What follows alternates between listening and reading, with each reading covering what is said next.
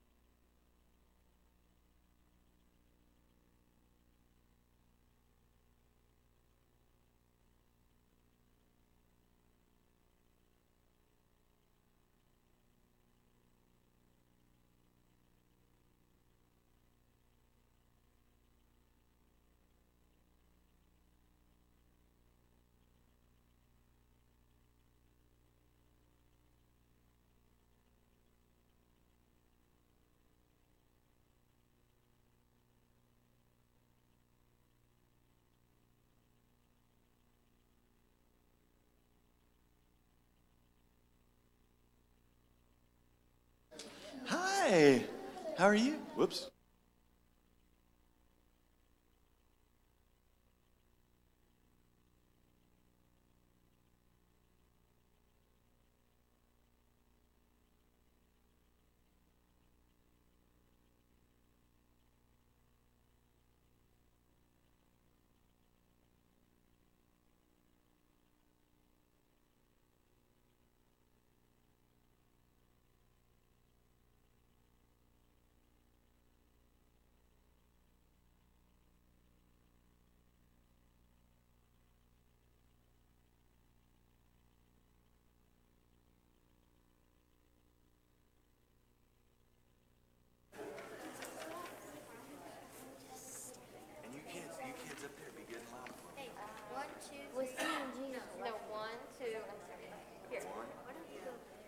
Switch.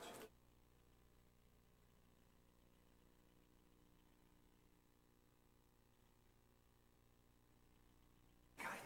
Let's sing Jesus Loves Me. Let's go on the count of three. Good morning. Super loud. Good God morning. Ready? 1, 2, 3. Good morning. Good job. Here we go.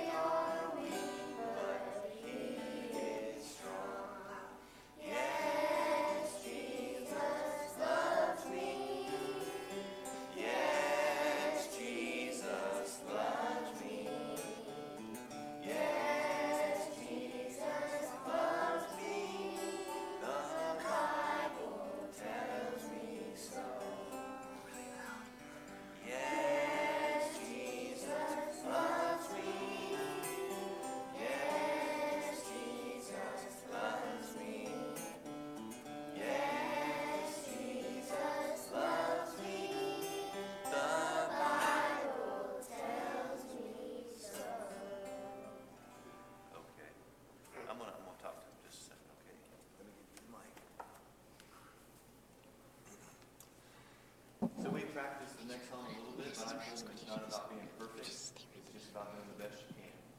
We're going to do the best we can on this song, and we're going to let the kids sing this.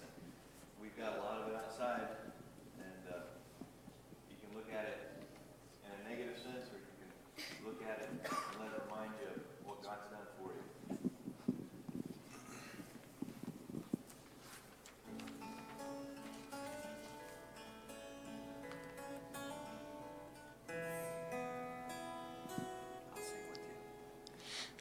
The dirt and the mud that gets all covered up reminds me of a time not long ago.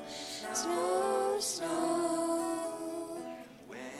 stain of sin was down on my soul, and God's love made my sin as white as snow.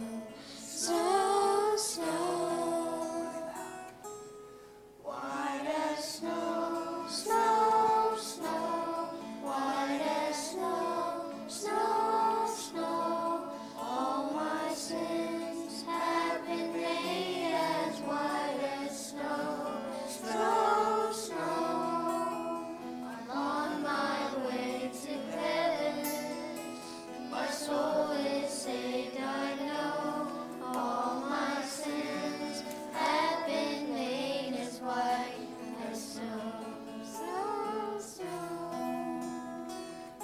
So scared and so lost, but the one who paid the cost offered me a chance for him to take control. Snow, snow. Love and mercy came down, amazing grace, how sweet the sound.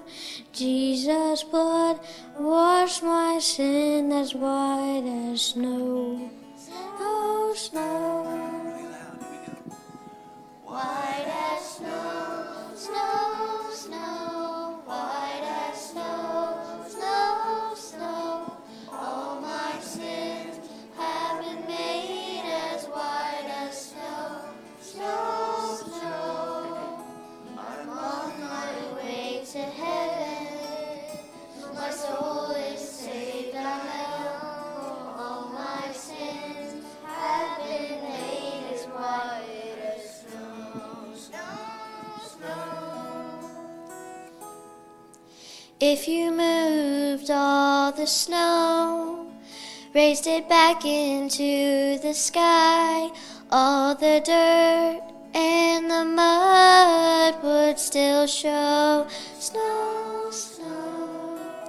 But the stain that was in me is no longer there to see.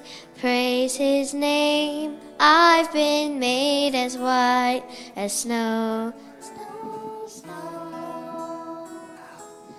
White as snow, snow, snow, white as snow, snow, snow, all my sins have been made as white as snow, snow, snow, I'm on my way to heaven, my soul is saved, I know, all my sins have been made as white as snow. Snow, snow, I'm on my way to heaven. My soul is saved, I know. All my sins have been made as white as snow. Snow, snow.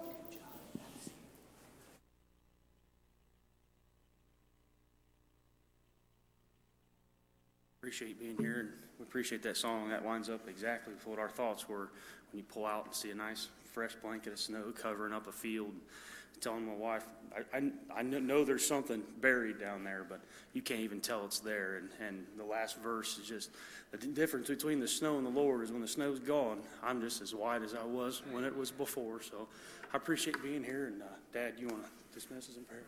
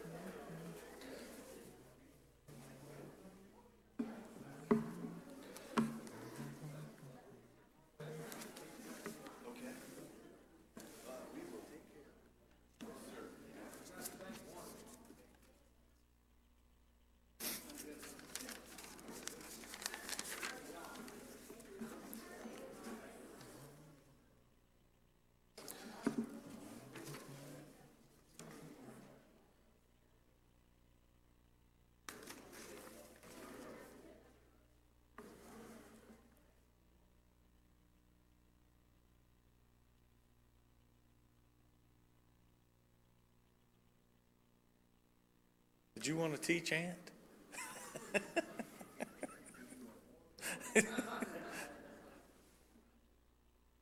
I'll be happy to hand it over. We're glad to be here. Thankful for everybody that's come this way. Good, crisp morning. And so we're continuing in this series of lessons that the Sunday school lesson company, they provide these books and these lessons for us. And we've been in a series of lessons called, and, called for what purpose. And so this week, the lesson is called to testify. Great lesson, very familiar scripture. We're going to be going over and talking about maybe, I'll say, one of the most famous encounters that Christ had, the woman at the well. So if you say that, I think everybody has, at least some knowledge of what that's about. And we're going to be focusing on really the second part of this exchange between Christ. And then, so Christ testifies to this woman, and there's an exchange there, but then she goes and testifies to the people in the town, and there's an exchange there. So we want to look at both of those. So we're going to be in the 4th chapter of John is where this is laid out.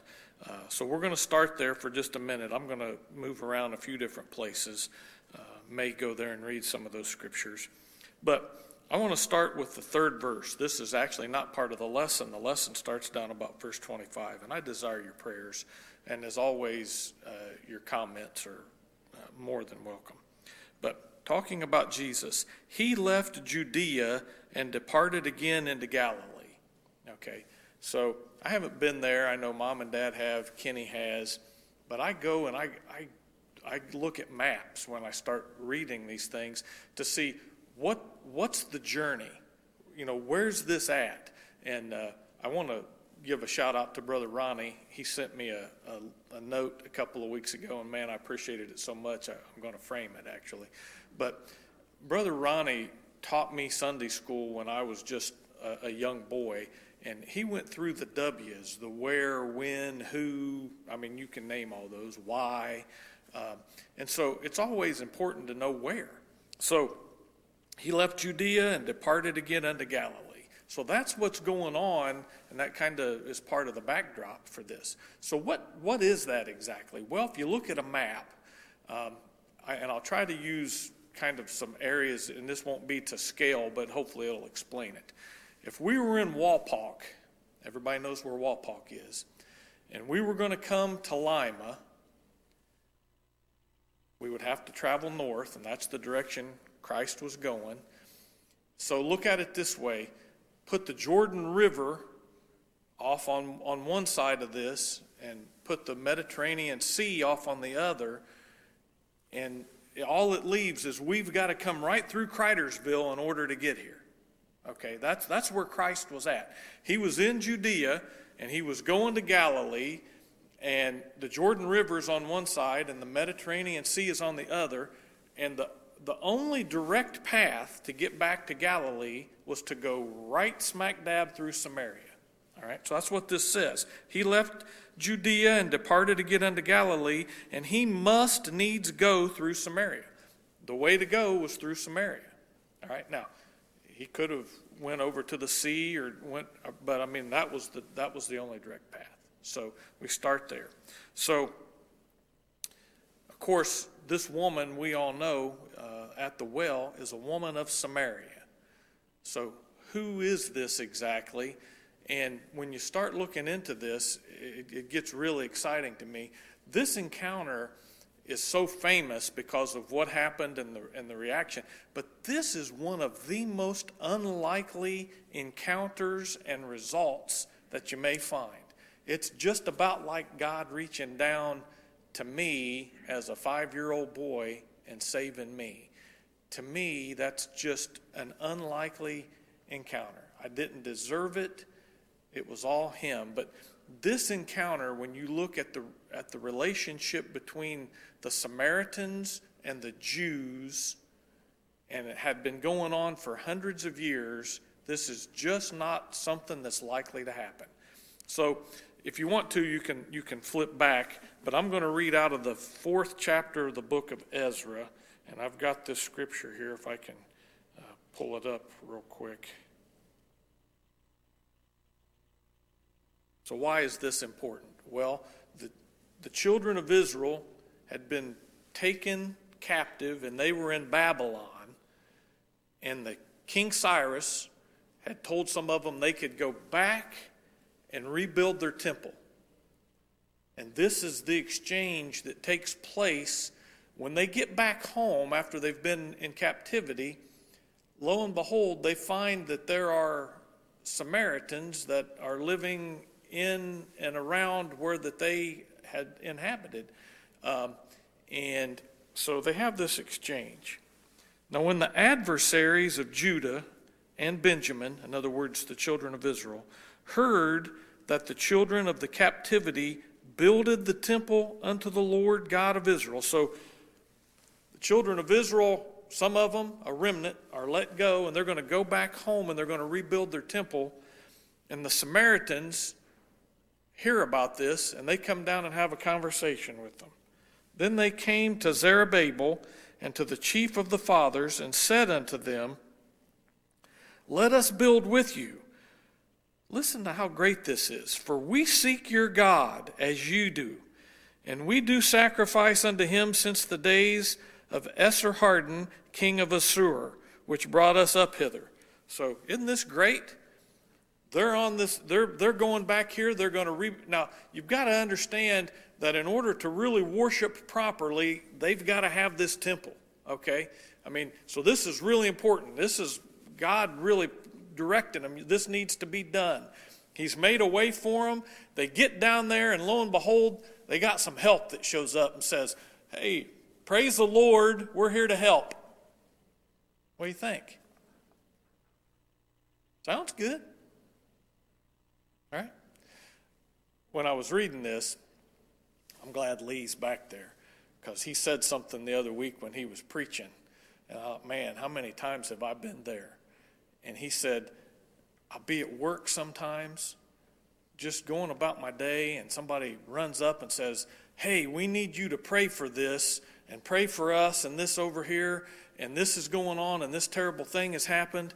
And he said, it's hard sometimes to get in a spot to pray for that, because everybody wants to say I'm a Christian, and they want to wave a little flag that says I'm a Christian. But then, you know, on Friday night, you hear them talking, and they're headed this direction and that direction, and you hear their talk and you see their walk, and it just doesn't evidence anything about God. All right? That's the Samaritans here, folks. All right? If you read back up in the first part of that, it said that they're adversaries, the adversaries of Judah and Benjamin. In other words, they came down saying, we're seeking the same God you are. You ever run into somebody like that says, praise the Lord, and it just feels like somebody threw a bucket of cold water on you, because there's a spirit in it, but it isn't the right spirit? That's the Samaritans here. Okay, praise the Lord. We're down here to help. Let us join right in and help you. All right? A couple weeks ago when I was teaching, I said, if you live right in front of people, it will convict them. They'll either get right, or your life will be a it'll make them feel uncomfortable if you're living right, if people are around you all the time. And I think that's exactly what happened here. So what Zerubbabel and the rest of the folks said, we want nothing to do with you folks. Get on out of here. We don't want anything to do with you. We're going to build the temple. We're worshiping. Now, if the Samaritans had come correctly, and they didn't, but if they had come correctly and their hearts were really right and they wanted to get right with God and join in this work, I think the Israelites would have said, hey, thank goodness. But they didn't. All right? Just because somebody says the right thing doesn't mean that their intentions are the right intentions. And the Samaritans here are a great example of that. So from this point, and this is about, the best I can tell, about 525 BC. So this is about 525 or 550 years before this encounter that we're going to have and talk about here with Christ and the woman at the well. There had been, the Jews and the Samaritans, they were enemies, all right? I mean, they weren't necessarily always right at war at each other's neck, but they didn't like each other, all right? It's like that guy across the street that you don't really get along with, you know? You just don't want to really have anything to do with him. And the scripture here, even the woman even says, why are you asking me a drink? Jews and Samaritans don't have anything. They don't have any. So that's, Christ is a Jew, and this woman's a Samaritan, and they really don't get along. There's some other differences here, and I think it's important to touch on them. So the Samaritans were a religious people, and they claimed that they believed in the same God. They claimed the first 5 books of the Bible, and that was it. All right, that's what they believed in. They had a mountain, and we'll talk about this here in a minute, but they had a mountain there called, let me see if I can find it. Oh, Gerizim, Mount Gerizim, which is, it's right here at this well. I mean, and they're looking right at it, and that's where they thought, boy, that's where we should worship. Well, the Jews looked back to Jerusalem. I mean, they were looking back to the holy place where they needed to worship, because that's at that point under the law, that's where they were supposed to be worshiping. But Christ talks about all of that. But there were some religious differences that were pretty significant between the Jews and the Samaritans. So all the way back when they started building the temple, there's this difference. Okay, so that's the backdrop for where we really get started. So I'd like to then move chapter 4. I'd like to look at verse 20, and I want to talk about some of these differences, and we'll kind of read from there at least as far as we can and try to get down through 42. Anybody have any comments as we move into this? Okay, one other thing as I get started here. I want you to think about this. What are your feelings about the woman's water pot? Okay, don't answer me right now, but we'll get down to it. Is it significant? The woman's water pot. Good, bad, indifferent? Something we can talk about. So verse 20. So this is the woman, and she's speaking to Jesus here, the woman at the well. Our fathers worshipped in this mountain. So she's talking about Mount Gerizim. And ye say that in Jerusalem is the place where men ought to worship. So they're having this conversation, and he's talking to her, and it's been going on for a few minutes here. And she's saying, well, our religion is different. You Jews believe one way, and us Samaritans believe another, and we got different religion. You ever talk to somebody or try to talk to somebody, and they say, that ain't the way they teach it at my church. Or my Bible don't say it exactly like that. Common roadblocks. If you're going to testify to people, you've got to expect, and in your mind, you've got to understand that people are going to have a lot of the same responses that this lady had here. They're going to say, yep, that's not the way they teach it at my church. We don't believe it quite like that. My Bible doesn't read just like that. So let's see what Jesus says. Jesus saith unto her, this is verse 21, Woman, believe me, the hour cometh when ye shall neither in this mountain nor yet at Jerusalem worship the Father. He's saying, he's telling her, and I don't know if she understood it, but he's saying the law is getting ready to be completed. And looking toward Jerusalem or looking toward Mount Gerizim isn't the important factor anymore. Okay? Ye worship, ye know not what? We know what we worship, for salvation is of the Jews. But the hour cometh, and now is, when the true worshipers shall worship the Father in spirit and in truth, and the Father seeketh such to worship him. God is a spirit, and they that worship him must worship him in spirit and in truth. He's saying the things under that Levitical law that we've been required to do, I'm getting ready to satisfy all that. There's a different way. We're not under the law anymore. But we need to have a knowledge, I was trying to remember where the scripture's at, and I don't remember it right off the top of my head. Maybe it's 1 John, but it says, always be ready to give an account. When somebody asks you, be ready. Have something to tell them. Now, you got to have the Spirit. I mean, God's Spirit, if you really do any good, it has to have God's Spirit in it. But we should always have something that we're ready to tell them. So, any comments on that so far?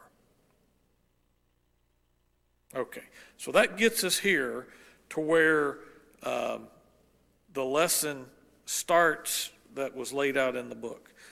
And so that's verse 25. The woman said unto him, I know the Messiah cometh, which is called Christ. When he is come, he will tell us all things. So, pretty interesting. She's been taught some things. I mean, most people that you'll talk to know something about Jesus. Not all of them, but most of them do. And she's saying, well, I know that there's the Messiah coming. We're going to call him Christ. I'd never really paid a whole lot of attention to it before until studying this lesson this time.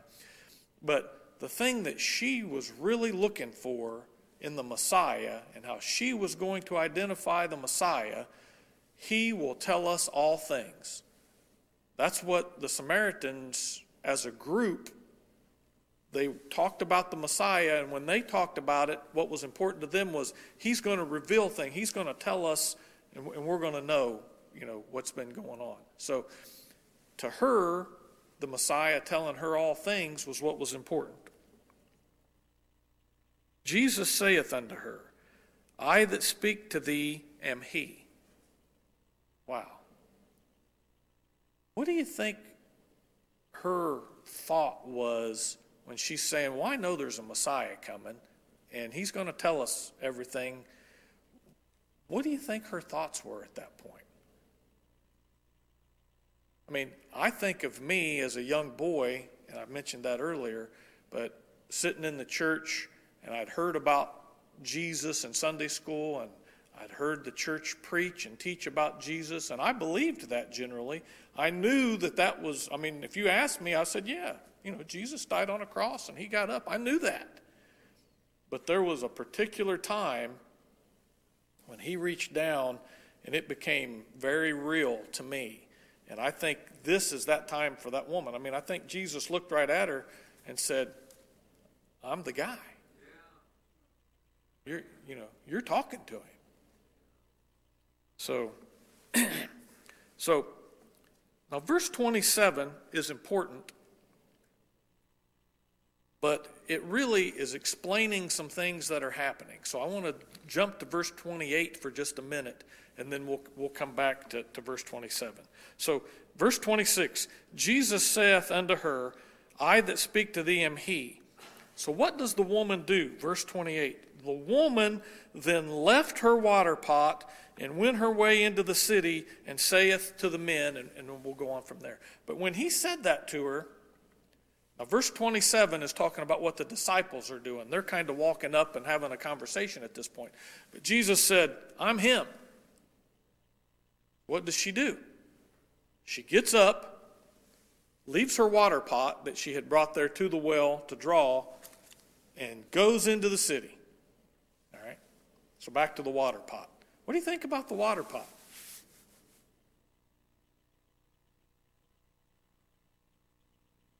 Certainly. Valuable. I agree with you. That was one of the things I had written down. I mean, you can't get water. I mean, Christ is sitting there, doesn't have a water pot, can't draw any water out of that well without a pot. So that's a valuable tool. What else?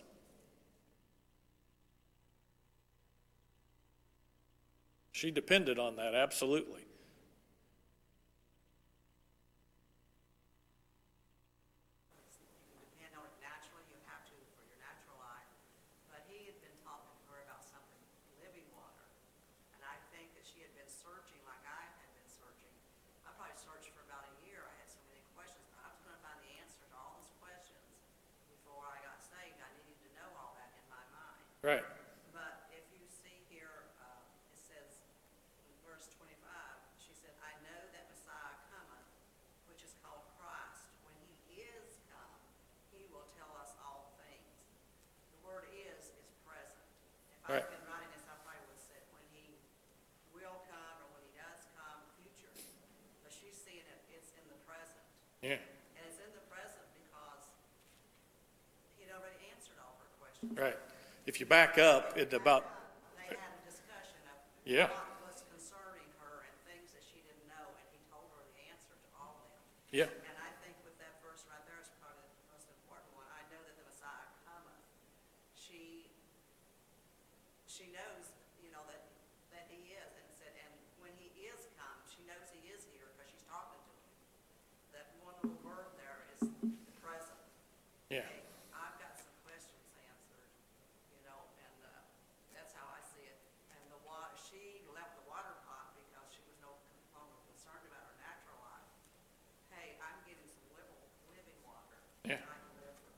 That's good, darling. That little word there is puts it in the present, puts him in her mind as not someone that's going to come, but he is coming. All right. So you guys know the scripture. Lay aside every weight and the sin that does so easily beset you, or beset us. Okay, let us lay aside. All right. Well, the water pot's not a sin. Okay, I don't see anything sinful in the water pot.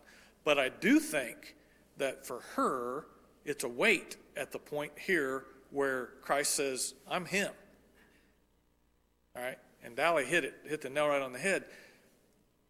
She all of a sudden has something completely different in her mind that she needs to be doing other than coming out here to the well, filling up the pot with some water and taking it back. I mean, that's where she started. She was taking that water. It had a purpose.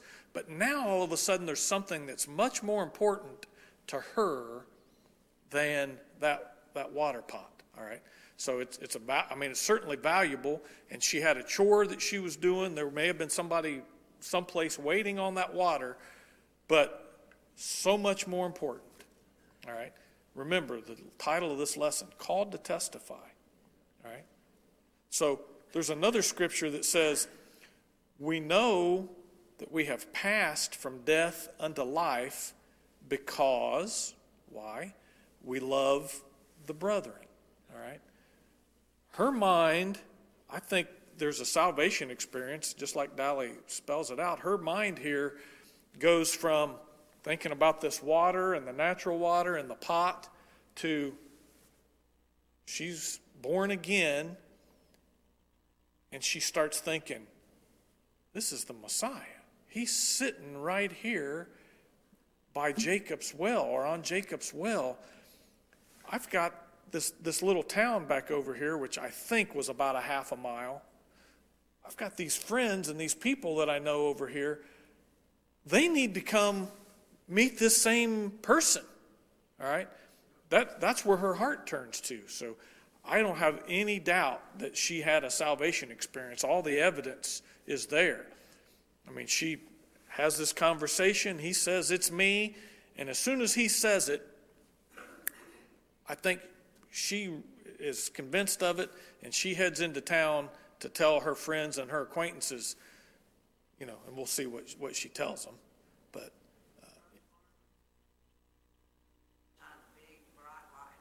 that's how I felt. Yeah. I think that's how this woman felt. After he told her all the things she'd done already, told her where you really worship, told her, you have to go back and read it, that she'd had 5 husbands. And she knew nobody. She probably knew that nobody knew her life. And this man is telling her her life. And it says, and he will tell us all things. He told her all things about her, just as Christ told all.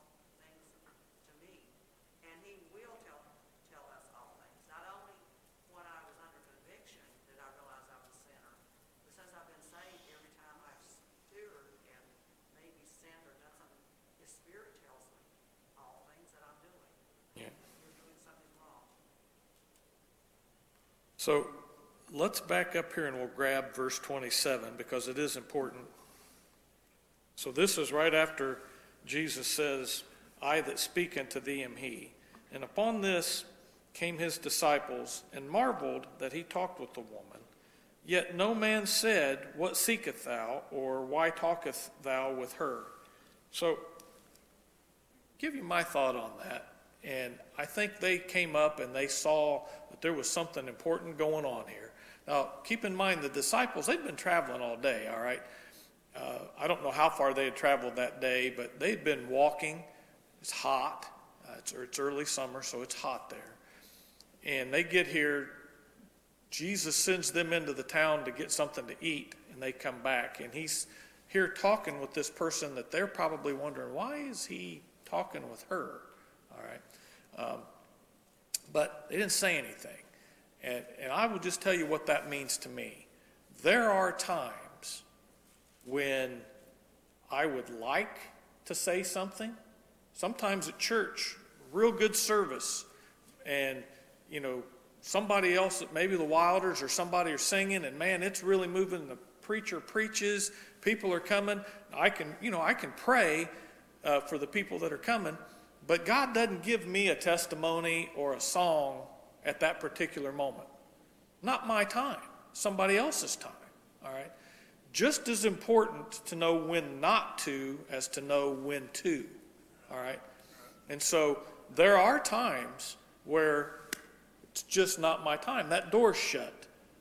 If they had chimed in, you know, say Peter comes up and thinks, well, help the Lord out here, and chimes in, it's detrimental to the conversation. Now, I'll tell again on myself, I haven't done it in a long time that I can think of, but I can think of some times when I was a young Christian and maybe prayer service was moving a little slow or, you know, things, and I'd think, I'm going to help the Lord out here. I'm going to, you know, so I'd stand up and, you know, say something. Good intention. I don't think I said anything wrong, but, you know, it just goes, you know. Ever felt that? Ever done that? I mean, I've done it. I've seen other, you know, young Christians do it. So we've got to know, and I heard Brother Denny tell some of the young preachers this years ago. He said, it's important to know when to get up, and it's just as important to know when to sit down. You know, so same thought here. Any comments on that before we move on? This well situation actually was a conduit.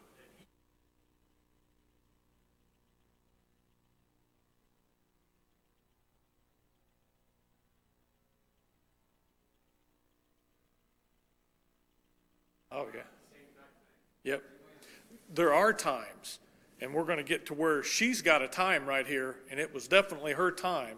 But there are times when God opens that door. Now, for Christ, you know, the door was open, and he had this opportunity to speak with her.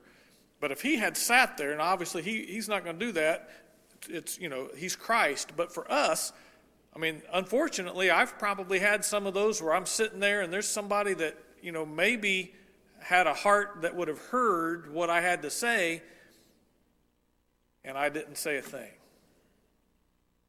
How sad is that? So, but great point. I mean, so, verse 29. So, in verse 28, the woman then left her water pot and went her way into the city, and saith to the men. So again, I think she does, and that's, I got it written down here. It's Hebrews 12:1. Lay aside the weight and every sin that doth so easily beset us. I think she laid aside the sin. I think she believed in Christ, and I think that water pot was a weight. You know, if she had picked that up and carried that back home and done what she was going to do, some of the people that she went and testified to in the street of the city would not have been there when she got there. All right? Some of them wouldn't have been. Or some of them that were there, it may just not have been the right time. So, but here's what she says. Come, see a man which told me all things that ever I did. Is not this the Christ? Pretty simple testimony. You know, it always is a blessing to me when some young person comes up and gets saved, and they stand up, and sometimes with tears, and sometimes with a smile, or sometimes both. Dad will say, "What do you got to say?" And they say, "I got saved," you know. And man, that resonates. Here's this person that's just been my brother or my sister for a few minutes, and they're, you know, it's powerful. And you think, wow, you know, but it's God. So here's this woman that's just been saved, had salvation for a few minutes, and she's saying, "Come, it's the Christ. He's out here by Jacob's well. Come and see him." All right. So what happens? And they went out of the city and came unto him. So there were some, it doesn't say how many, but there were some that came. Now, were there some that didn't go with her? Well, I got to believe there were some that didn't. It doesn't say that. My experience has been, if I really feel like it and am able to invite, 10 people to church, one or two of them may come, and a handful of them will say, "Yeah, maybe sometime," and don't. And a few of them say, "Nope, I probably won't." So I got to think there were some that stayed in the city, but there were some that came out. So, the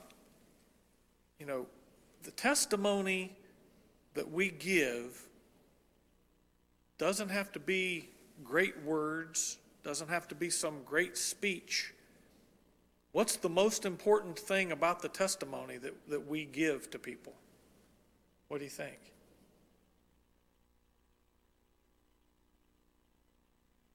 I mean, we obviously have to be saved. I mean, we have to have a relationship with Christ really to have a testimony. But after that, the most important thing is God's Spirit moving through that.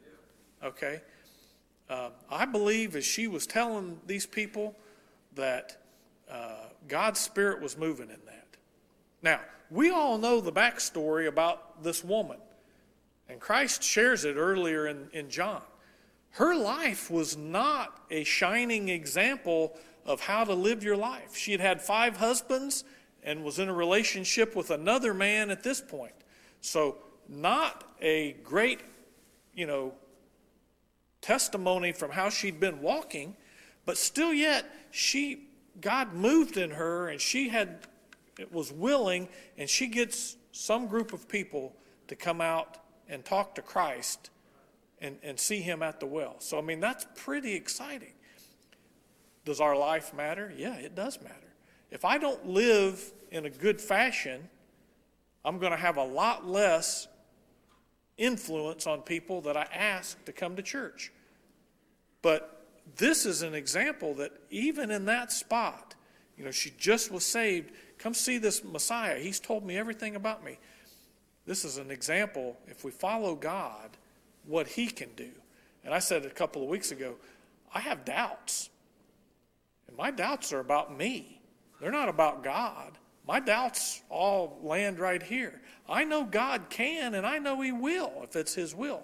But my doubts are here. But what a great point that I think it is. This person that had been living such a rough, example, but still people are willing to listen to her and come meet Christ. Any comments before we move on?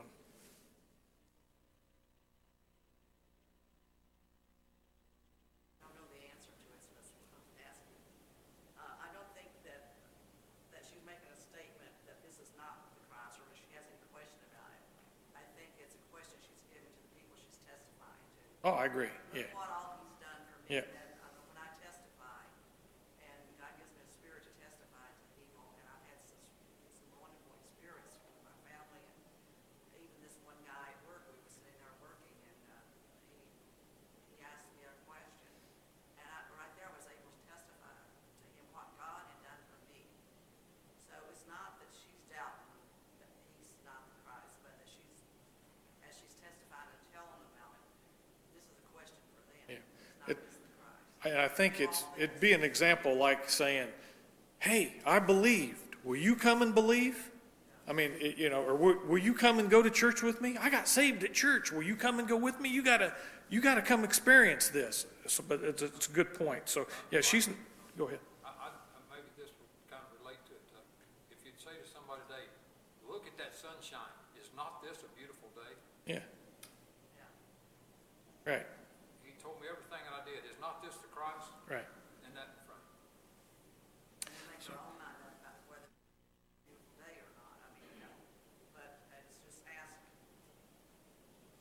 We're about to run out of time, and I'm sorry that we didn't get through more of this, but there's a couple more points that I want to make, a couple things I'll leave you with, and then we'll come to a close. Thank you for all of your comments and your prayers. So let's hop over to verse 35. I just want to make this point.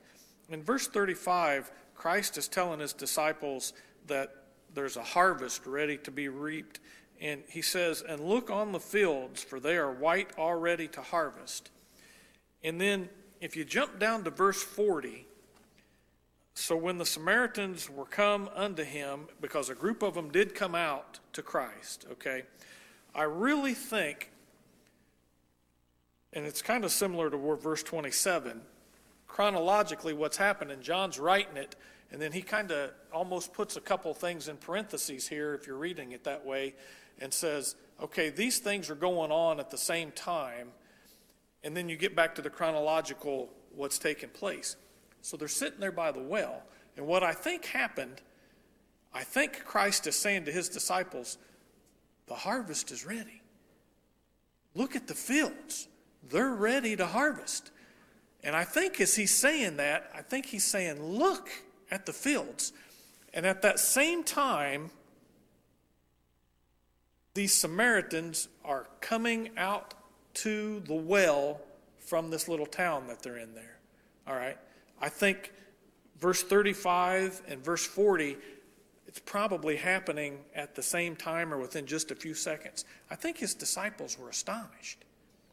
I don't really think they got there right at the end of the conversation with the woman. She left her pot. They're asking him about eating and some other things. I don't think it registered with them that she left her pot and was going into the city to encourage the people to come out and meet Christ. All right. But he knew it. He knew what was happening. And I think he's saying, look, the fields are ready to harvest. Let's get busy. Let's talk to these people. And I think right as he's saying that, they look and here they come out of the little town of Sychar. And here they come. I think the disciples, they had to be astonished. I mean, it was almost like pitch your nets over the other side and the nets all break after they'd fished all night and there was nothing. Our timing will be wrong if we don't wait on Christ. But if we wait on him and move when he says move, then the blessings that he gives us will be overwhelming. Natural to eat, rather than that, because they didn't even ask her what's going on, so it made you wonder what kind of ease a little bit too. Right. And, you've been around me, Bill, when I've got real hungry, and my wife has said I'm hangry. So, I don't know how long they'd been walking and how long they'd been without something to eat, but I know they were probably tired and hungry. I'm not going to get on them too much, but...